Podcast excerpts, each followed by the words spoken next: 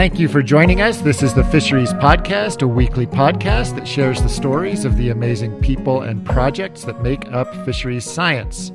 If you haven't already, you can follow the podcast on Twitter or Facebook or Instagram at Fisheries Pod. And if you're the generous sort, you can support the show on Patreon with either a one time or a recurring donation to help pay for various parts of the show.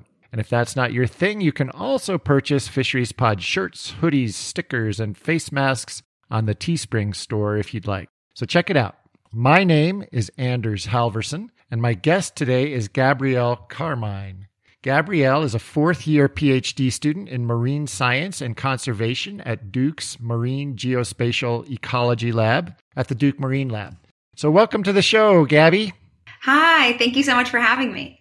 So I'm excited to have you here because I want to know what's going on with the areas of biodiversity beyond national jurisdiction negotiations because I know very little about that. So could you please, first of all, maybe tell us what the problem is that, that this is addressing, and then we'll move on to where things stand?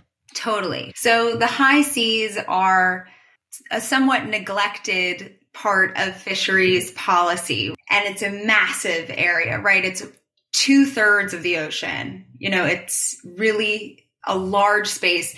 And the. So, can you explain the limits of national juris- jurisdiction?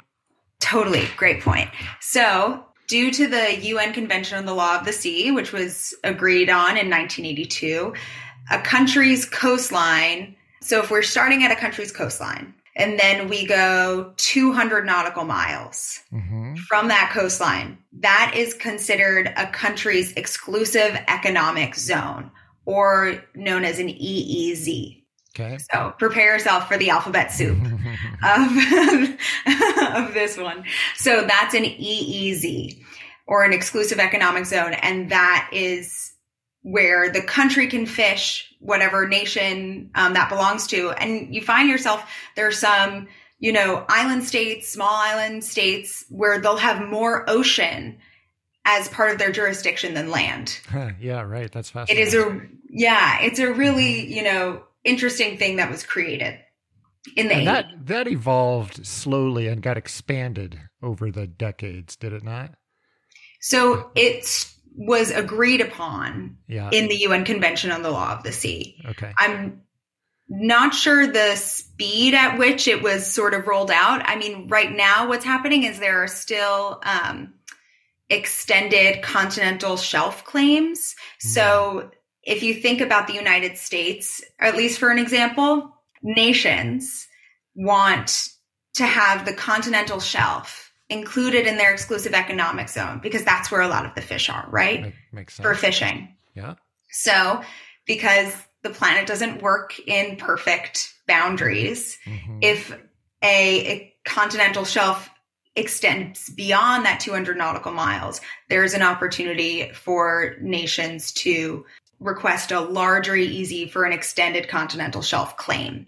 Okay. So now you were talking about how much area is beyond these national jurisdictions. Yes. So that's the 200 nautical miles. Everything beyond those 200 nautical miles is the high seas or areas beyond national jurisdiction. And that is the area that we're talking about. And that includes everything. So the bottom, the benthic area, that's where seabed mining might occur. That would be the area as it's referred to in the UN Convention on the Law of the Sea, and then all the space above it as well, where fishing occurs and things like that. And for migratory species, it is a really important space. Mm-hmm. And there is a large amount of fishing um, that goes on. And for me in my research, I use AIS data from Global Fishing Watch to Wait, use satellite. AIS? It's satellite data. Okay automatic identification systems data. Okay. To understand what boats are there, where they are, where they're fishing, and for how long. Okay. And so we can you can track every boat on the high seas through satellite data. Not every boat. Every boat that has their AIS on, so uh, it gets right. a clearer picture gotcha. from public data. Okay. So that's uh, part of my research uh, with Global Fishing Watch, and I connect those um, high seas fishing vessels to corporate actors. Okay, and is that difficult to do? Yes, it is, um, and that's because oftentimes the registered owner is a shell company or a name or doesn't really exist or yeah basically a shell company is any company that is has an address but doesn't really have an entity attached to it. And it's a subsidiary of a larger company. So sort of following the chain. Okay. Okay so back to the problem. Yes. so we've got this area that's sort of semi lawless yes. And everyone can fish as much as they want. Is that correct? Or is there some regulation going on here? Yeah. So there are sort of patchwork bodies in the high seas called regional fisheries management organizations. And i think a lot of your listeners might know about them. Um, they're 16 bodies that manage species in their convention areas. So there are tuna RFMOs, five tuna RFMOs mm-hmm. spread out across the oceans. And, and these have been negotiated between different nations? Yes. So these okay. RFMOs were, a lot of them were created before the UN Fish Stocks Agreement, but they were formalized at the UN Fish Stocks Agreement. And then nations that want to fish in an RFMO's convention area can become a contracting party okay. or a cooperating non contracting party.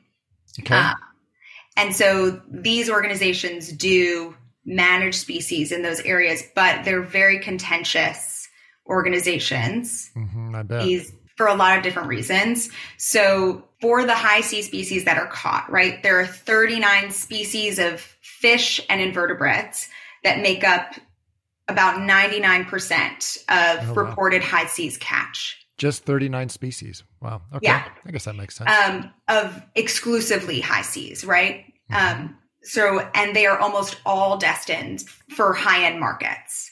Mm-hmm. So these species are, that are caught on the high seas are not contributing to food security and things like that. These are your Chilean sea basses, your bluefin tunas. These are high end species. So when we think about like what fish is doing for food security, the high seas is not that space. There's a great paper by Lauren Schiller that uh, goes into that. But there was an assessment of 48 different high seas fish stocks that showed three quarters are considered depleted or overfished. Wow.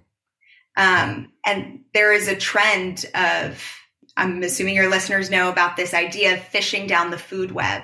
And it's been documented in extremely remote high seas places like the Antarctic Peninsula. Which is um, to say, we run there. We're running out of one particular species, so we start targeting the next one down in the chain. Exactly. Okay. Exactly. So these industrial fisheries in the high seas, they've not only reduced the relative abundance and spatial range of target and non-target species, but they've also led to species imbalances and they've mm-hmm. impacted the overall resilience of the high seas ecosystem by reducing the abundance of certain functional groups and overall species richness. Okay. So is this a crisis situation? I mean, how how bad is this?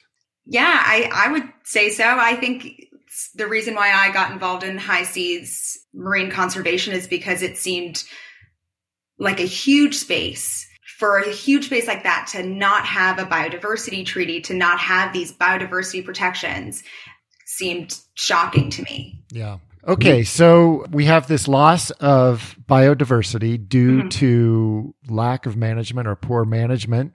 Mm-hmm. And so so this has started.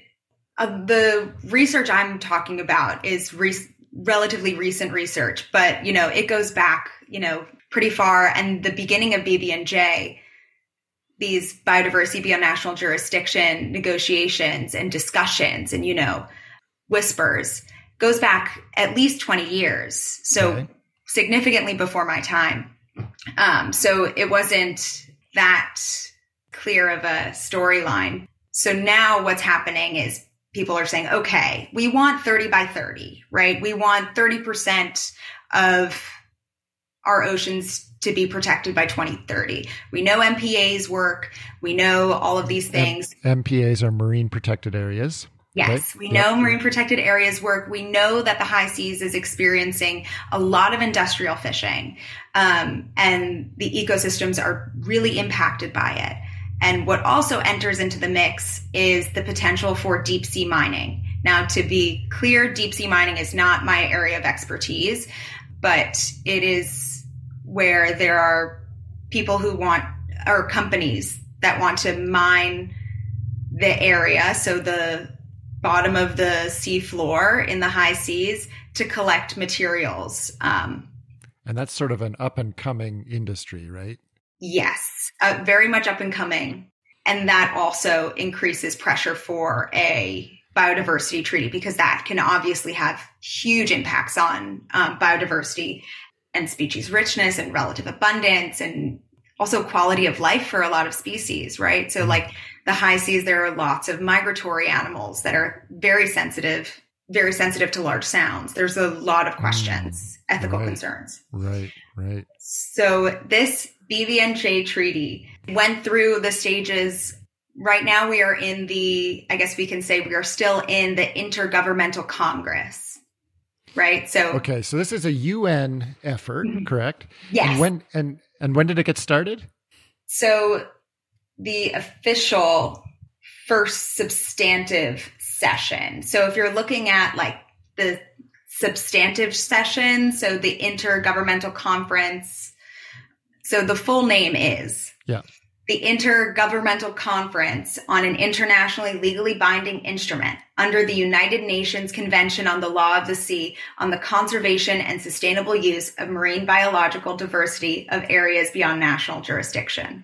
Wow, they're really good at keeping short names. Yeah, huh? they keep it. They yeah, keep it quick, snappy. Yeah, quick and snappy. Rolls right off the tongue. Yeah. Okay. Um, so these are there have been five of these intergovernmental conferences. There were supposed to be four, and at the end of the fourth, there was supposed to be a treaty.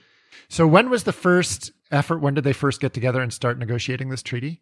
Yeah. So the first intergovernmental conference was September 4th through 17th in 2018. Okay. And so, and we've, we've rolled through four of them since, and then we just had a, a fifth session this summer, correct?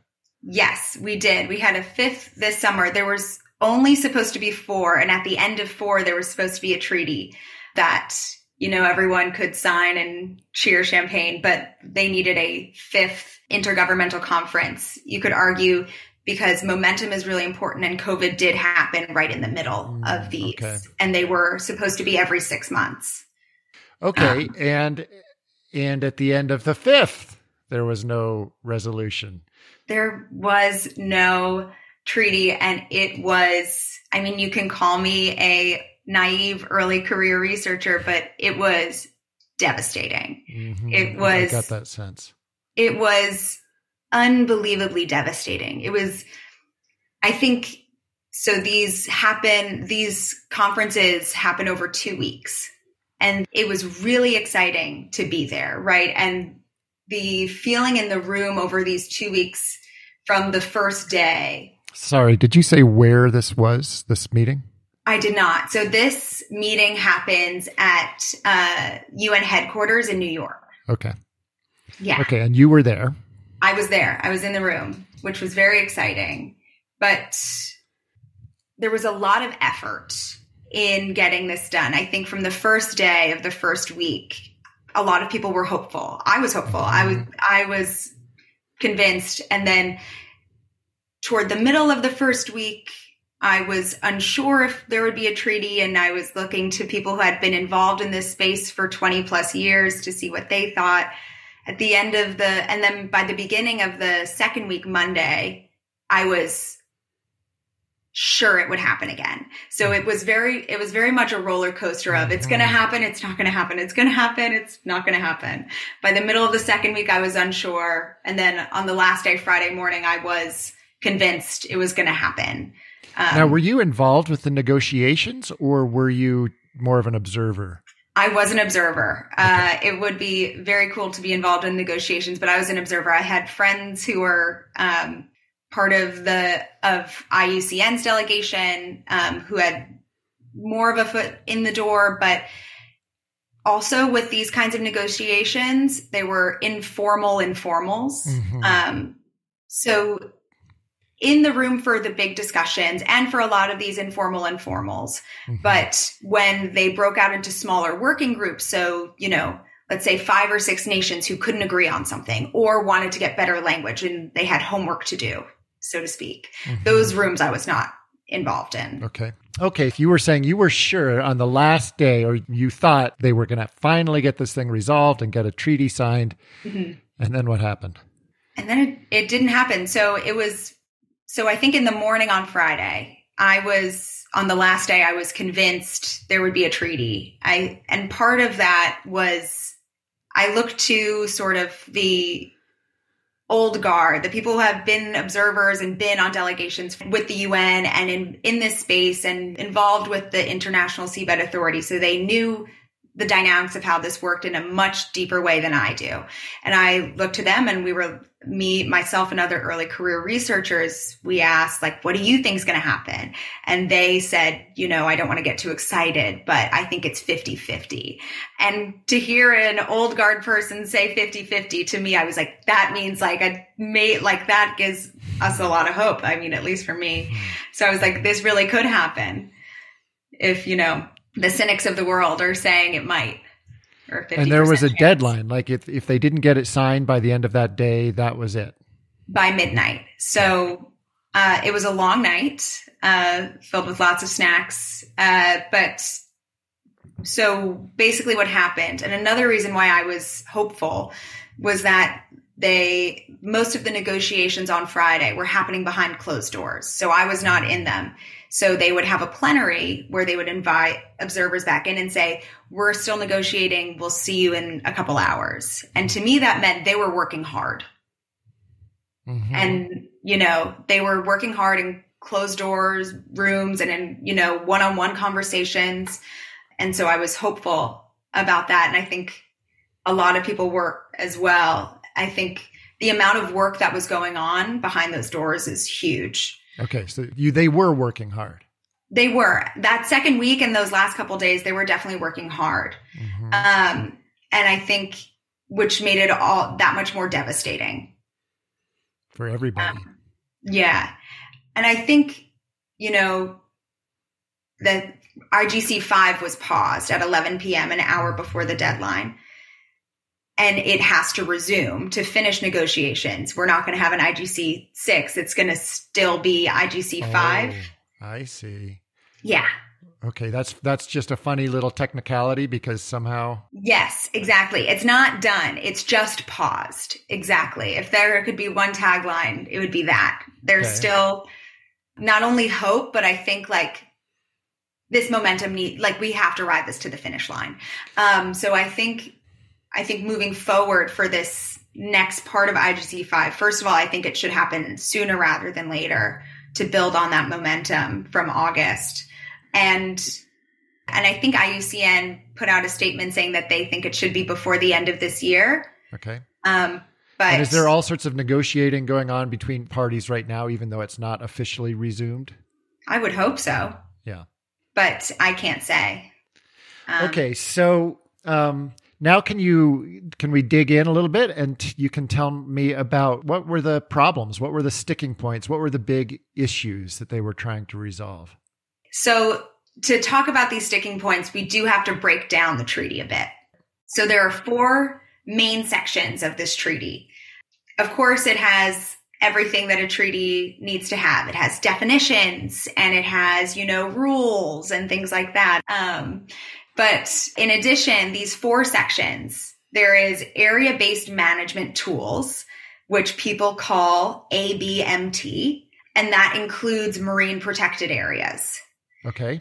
So that's the first section. And that was the section I was the most involved in. Then there is environmental impact assessments. So that section is more, um, you know, it's your classic environmental impact assessments like how nations have for um, how the US has environmental impact assessments as well. Um, so there's a section on environmental impact assessments, how they're going to work, and the procedures of that. Then the next section is a little, another section is a little more complicated, is marine genetic resources. or what people call MGRs. Um, and that includes questions on the sharing of benefits. We'll get back to that because that was a huge sticking point on what that means. Okay. Um, and then the the fourth section um, is capacity building and the transfer of marine technology. So a lot of those um, regional fisheries management organizations I spoke about have you know capacity building measures and things like that. It's capacity building means if there are states um, and nations that need assistance and need help, how do we make sure that every state has the capacity to enforce this treaty and has the capacity to protect uh, to do what they need to or and how do we transfer marine technology across nations? Since the area right the high seas are the common heritage of mankind. So the un convention on the law of the sea affirmed that um, the high seas are the common heritage of mankind and that means it should be shared equally so that's where you get these parts in marine genetic resources, like the questions of the sharing of benefits and capacity building and the transfer of marine technology.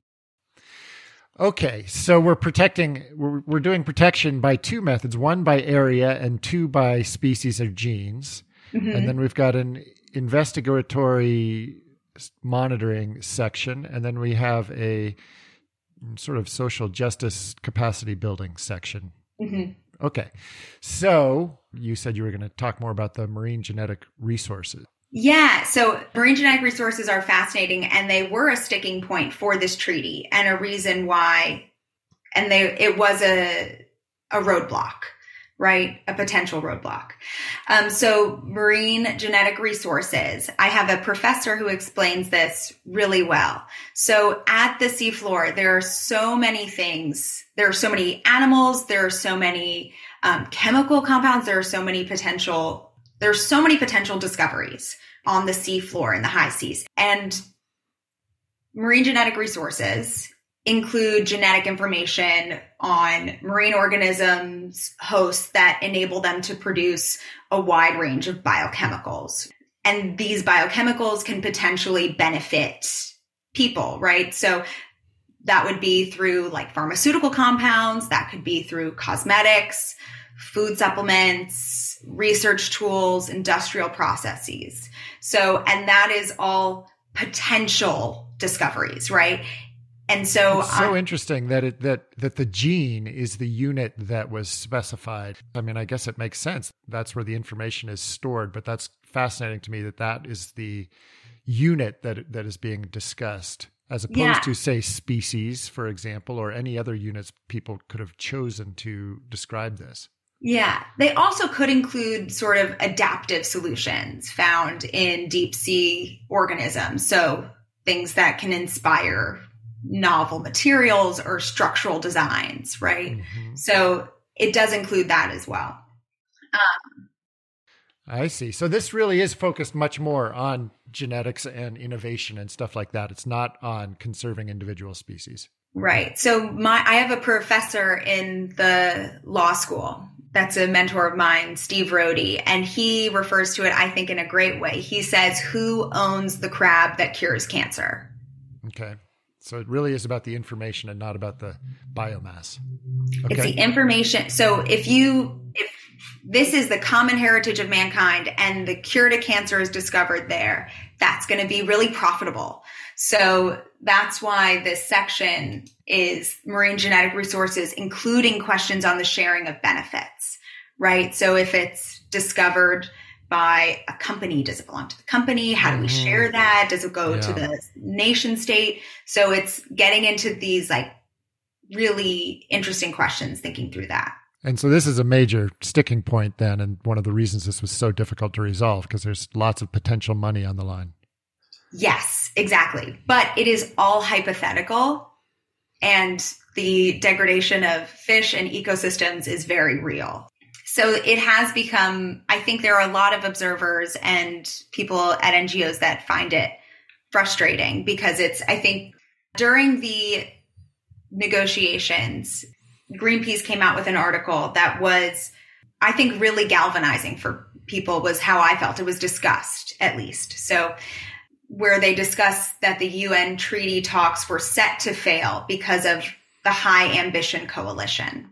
Hmm. So, this is a group of countries. So, the UN treaty talks, and this was before the end that last day. So, this was mm-hmm. um, before then where the High Ambition Coalition and others, including Canada and the United States at that point, prioritized hypothetical future profits from marine mm-hmm. genetic resources over protecting the oceans, mm-hmm. um, which then undermines. So prioritizing that then does undermine potential progress on marine protected areas in the draft treaty text. And, you know, being stuck on that prevents mm-hmm.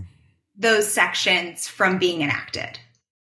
Okay, so that's the major. Is that the only sticking point, or are there other sticking points as well? They could not reach consensus on any of the four sections. Wow. So the way that these informals work, so these four sections, the area based management tools, environmental impact assessments, marine genetic resources, and capacity building and transfer of marine technology. Those happen, those are different discussions. So it'll be let's say Monday from 9 to 10 will be, or from 9 to 12 will be marine genetic resources. Mm-hmm. And then from 2 to 6 will be, you know, environmental impact assessments. At this, you know, they had dual negotiations happening, but that's a different discussion. Mm-hmm. So these discussions had a facilitator and a facilitator is trying to find consensus and work with listen to what all the delegates are saying in this space. And they're the ones who then come at the end of the plenary on the last day and said, we could not reach a consensus. And consensus couldn't be reached in any of the four sections. Hmm. Okay. So you said your area of expertise was the area based protection. Yes. What was the, what were the sticking points there? Yeah, so area based management tools includes marine protected areas. There were a couple sticking points. I would argue the biggest one was the discussion of how they would work with regional fisheries management organizations. Because if BBNJ is signed, it does overlap with regional fishery management organization convention areas. Mm-hmm. So there are many people in the BBNJ room who wanted to be sure that this new text doesn't undermine the ability for fisheries management um, Interesting. That's I would have thought this would have taken over from that, or that those would be tucked into this somehow, but that's not the plan. No, it is not the plan, and it is for me. I think a lot of people in my in my shoes are not happy with that. I think as scientists and you know being in marine conservation and marine science, what we know about regional fisheries management organizations is that they do not work as well as they should. So there was a, a couple articles, one in 2010 by Daniel Pauly and Sarika Cullis Suzuki, showing that RFMOs fail to manage high seas fisheries. And then they uh, showed that again in 2015, right? And we can see that when I discussed the species that have collapsed or are overexploited. And is that, if I were to make a broad generalization, would that just be because the interests and the money uh, sort of gets a hold of the actors who are negotiating the RFMOs? So, broadly, regional fisheries management organizations, while it is their job to protect biodiversity, as it says in UNCLOS and the UN Fish Stocks Agreement, mm-hmm. um, their priority is management of extraction, right? So, mm-hmm. their priority is fishing. Their priority is fishing in a way that can be sustainable, but their priority is not conservation.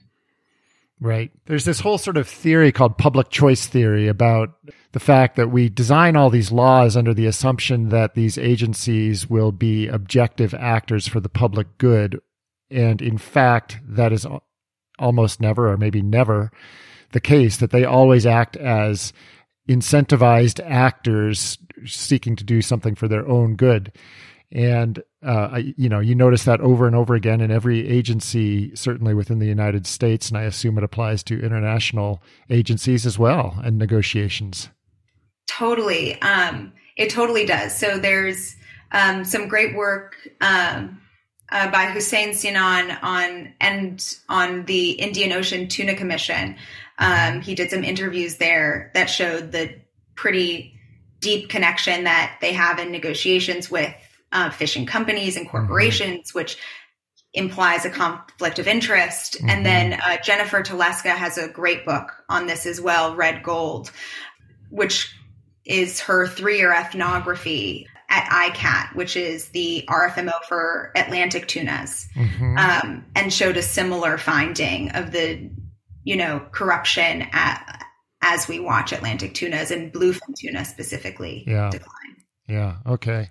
So, so back to, I guess, I don't know if we got sidetracked, if you were going somewhere with the That's area. part of it. Management. Yeah. So that, so the, a big sticking point with area based management tools, including marine protected areas, is ceding authority to RFMOs. Mm, right. So half of the states want, I think there's a clear division in amongst delegates and nations, the nations that work hand in hand with RFMOs over BBNJ, and then the nations who are prioritizing the potential of BBNJ and the COP or the Conference of the Parties mm-hmm. for creating marine protected areas and area based management tools. And I think it's very disappointing because fish are biodiversity. Mm-hmm. So we mm-hmm. should not be ceding authority for fish to RFMOs because they are biodiversity and this treaty should be protecting them. Well, furthermore, you, it makes sense to have one. What what's going to happen when the BBNJ is in conflict with an RFMO? Which one takes precedence? So right now, of course, this treaty can change, but right now, RFMOs would. So if there are areas, so RFMOs aren't a full blanket, right? There are spaces where RFMOs don't protect the high seas um, or manage high seas fish stocks, I should say. And in those spaces, that's where BBNJ would have the power to create a marine protected area, create an area based management tool. But if an RFMO were to be created, mm-hmm. I mean, it takes a long time, right? But if, let's say we want to create, me and you are creating an RFMO in that mm-hmm. spot where there isn't one, those area based management tools and marine protected areas created by the COP at BBNJ get turned away. Like they get tossed aside, and it's up to us to decide if we want to keep them or throw them out. So I'm going to say it, even though maybe you don't want to say it. It sounds to me like it's a uh, the two sides that are at loggerheads on a lot of this stuff are the wealthy nations that have large fishing fleets. They're going to be on the side of the RFMOs, and then you've got the less wealthy or less powerful nations who don't have large fishing fleets are going to be supporting a the BBNJ. One thing I I I'll add um neither, you know, agree or disagree necessarily, but I think one thing that I noticed in my paper that I wrote, the who studying um, who the high seas fishing industry is, which was mm-hmm. previously unknown, right? Connecting individual fishing vessels to an actual beneficial owner. Um, so who is benefiting from that catch yeah. um, in the high seas? It's surprising because something that we found is corporate actors fishing in the high seas that were flagged to US companies. So that had companies headquartered in the US. Yeah. That was less than 5% huh. of high seas fishing effort globally. So you would think that I would, you would think that the US would be more, I guess, ambitious in protecting shared ocean biodiversity in these international negotiations. Yeah, I mean that's what makes it so complicated is we're not just dealing with nation states, we're dealing with transnational, very powerful transnational corporations as well in this whether they're they're not at the they're not in the room but they're there. Yes, exactly. And you know, I think so that's a big part of my thesis, right? Is this idea that you know, we understand fishing as a nationalized experience, right? Right. Um, but nations don't fish, corporations do. Right. So it is, and I think it's important to think that through and also to think about how corporations work. There's a new book out by my mentor, uh, Jennifer Jacquet, um, called The Playbook. She wrote, and it is an incredible book. Highly recommend it. The full title is The Playbook How to Deny Science, Sell Lies, and Make a Killing in the Corporate World. Sort of a uh, Stephen Colbert alter ego tone to it. And it is, it's really great. And I think it's a lens we need to think through when we're thinking through BBNJ and RFMOs and how these corporations fish and act and how we should understand accountability mm-hmm. for actions in these spaces and so what's what happens now are you optimistic that any of this is going to get resolved by the end of the year as you said i don't know about end of the year um, and i think i was in august but it's october now so probably not by the end of the year um, but i am optimistic by the end of next year that there will be a treaty. I okay. think the momentum was strong. I think people were really negotiating in good faith. Um. I also think that there is an element of shame and public perception, right? It is embarrassing that this treaty was not signed. Mm-hmm. And I think, you know, delegates and nations feel that because at the UN Ocean Congress in in Lisbon in June. There were all these nations and all these big talks about how we're going to have a global oceans treaty and how exciting it was and then it fell flat, right? Yeah. And that is embarrassing. Yeah. And I think it should incentivize more more of a ministerial presence at the resumption of IGC 5 mm-hmm. because it takes a lot of time for delegates to negotiate and then call their boss really quick and then come back, you know. So have have the authority to make decisions in the room. Yes, I think everyone should bring in the the their boss. Okay. Well, we'll hope that we get there. Yeah. Yeah, I hope I'm hopeful. Okay, well, thank you so much, Gabby, for explaining all of this to me so patiently. Of course, of course. Thank you for having me on. This was great. Now, we usually finish with five questions, but we've gone a long time. So I'm just going to have to ask you a couple of questions. Okay. You ready? Sounds good. This okay. is the hard part. Oh, no. All right. What is your favorite fish? Ooh, favorite fish? Yeah. Hmm, I would say it would be a common pipefish. Oh, that's an interesting one. Tell me. So I am born and raised in New York, in New York City. Uh-huh. Um, so I came a little bit later to field work and learning species and holding them. And I worked at this place called the River Project, which is still exists on the Hudson River and there are pipefish in the Hudson River. And I remember being in college and seeing one and holding one and feeding one and, you know, catching them and releasing them and being absolutely shocked at how cool they looked and how interesting they were and that they were in the Hudson. And yeah, yeah. right. Yeah, it was exciting for me. And that's sort of how you got interested in this stuff in the first place then. Yeah, it was my first like hands-on experience was helping out with their fish ecology study. Awesome. So cool. And that was you were at NYU? Yeah, NYU. Okay. And second of all, I'm skipping to the last question. Yeah. If there was one point or principle that you could have programmed into everyone's head, what would it be? Um, that would be that wild fish and invertebrates were something more like wild animals and less like traded commodities.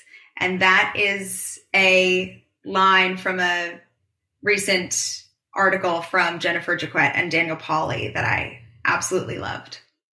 So clarify that a little bit for me. Yeah, that wild fish are thought of more as wild animals than traded commodities. So that means we should be thinking of fish as a wild animal in the same way that we see whales and, you know, charismatic megafauna like turtles or like lions and tigers and bears, right? They're wild animals. They're not stocks, they're not resources, they are wild animals. Yeah, good point. Okay, so thank you again, Gabby, for coming on the show. Of course. Thank you so much for having me. My guest today has been Gabrielle Carmine, and my name is Anders Halverson. And if you would, oh, Gabby, if people want to get a hold of you or get to get more information or whatever, how should they do that? Yeah, they can find me on Twitter. They can look me up online. What's your Twitter handle? Oh, let me say is at Gabby Carmine. Oh, well, that's easy. Okay. Yeah. okay, so they can find you on Twitter and they can probably just find you if they Google Gabrielle Carmine. Yes. Yeah, they can find my website and things like that. Find your website and send you an email. Okay, well, thanks again, Gabby. I hope everyone has enjoyed this episode. Remember, you can download past, present, and future episodes on your favorite listening app or stream it from Spotify or thefisheriespodcast.com. And don't forget that you can help support the podcast with a contribution through Patreon or by buying some awesome Fisheries Pod swag on Teespring.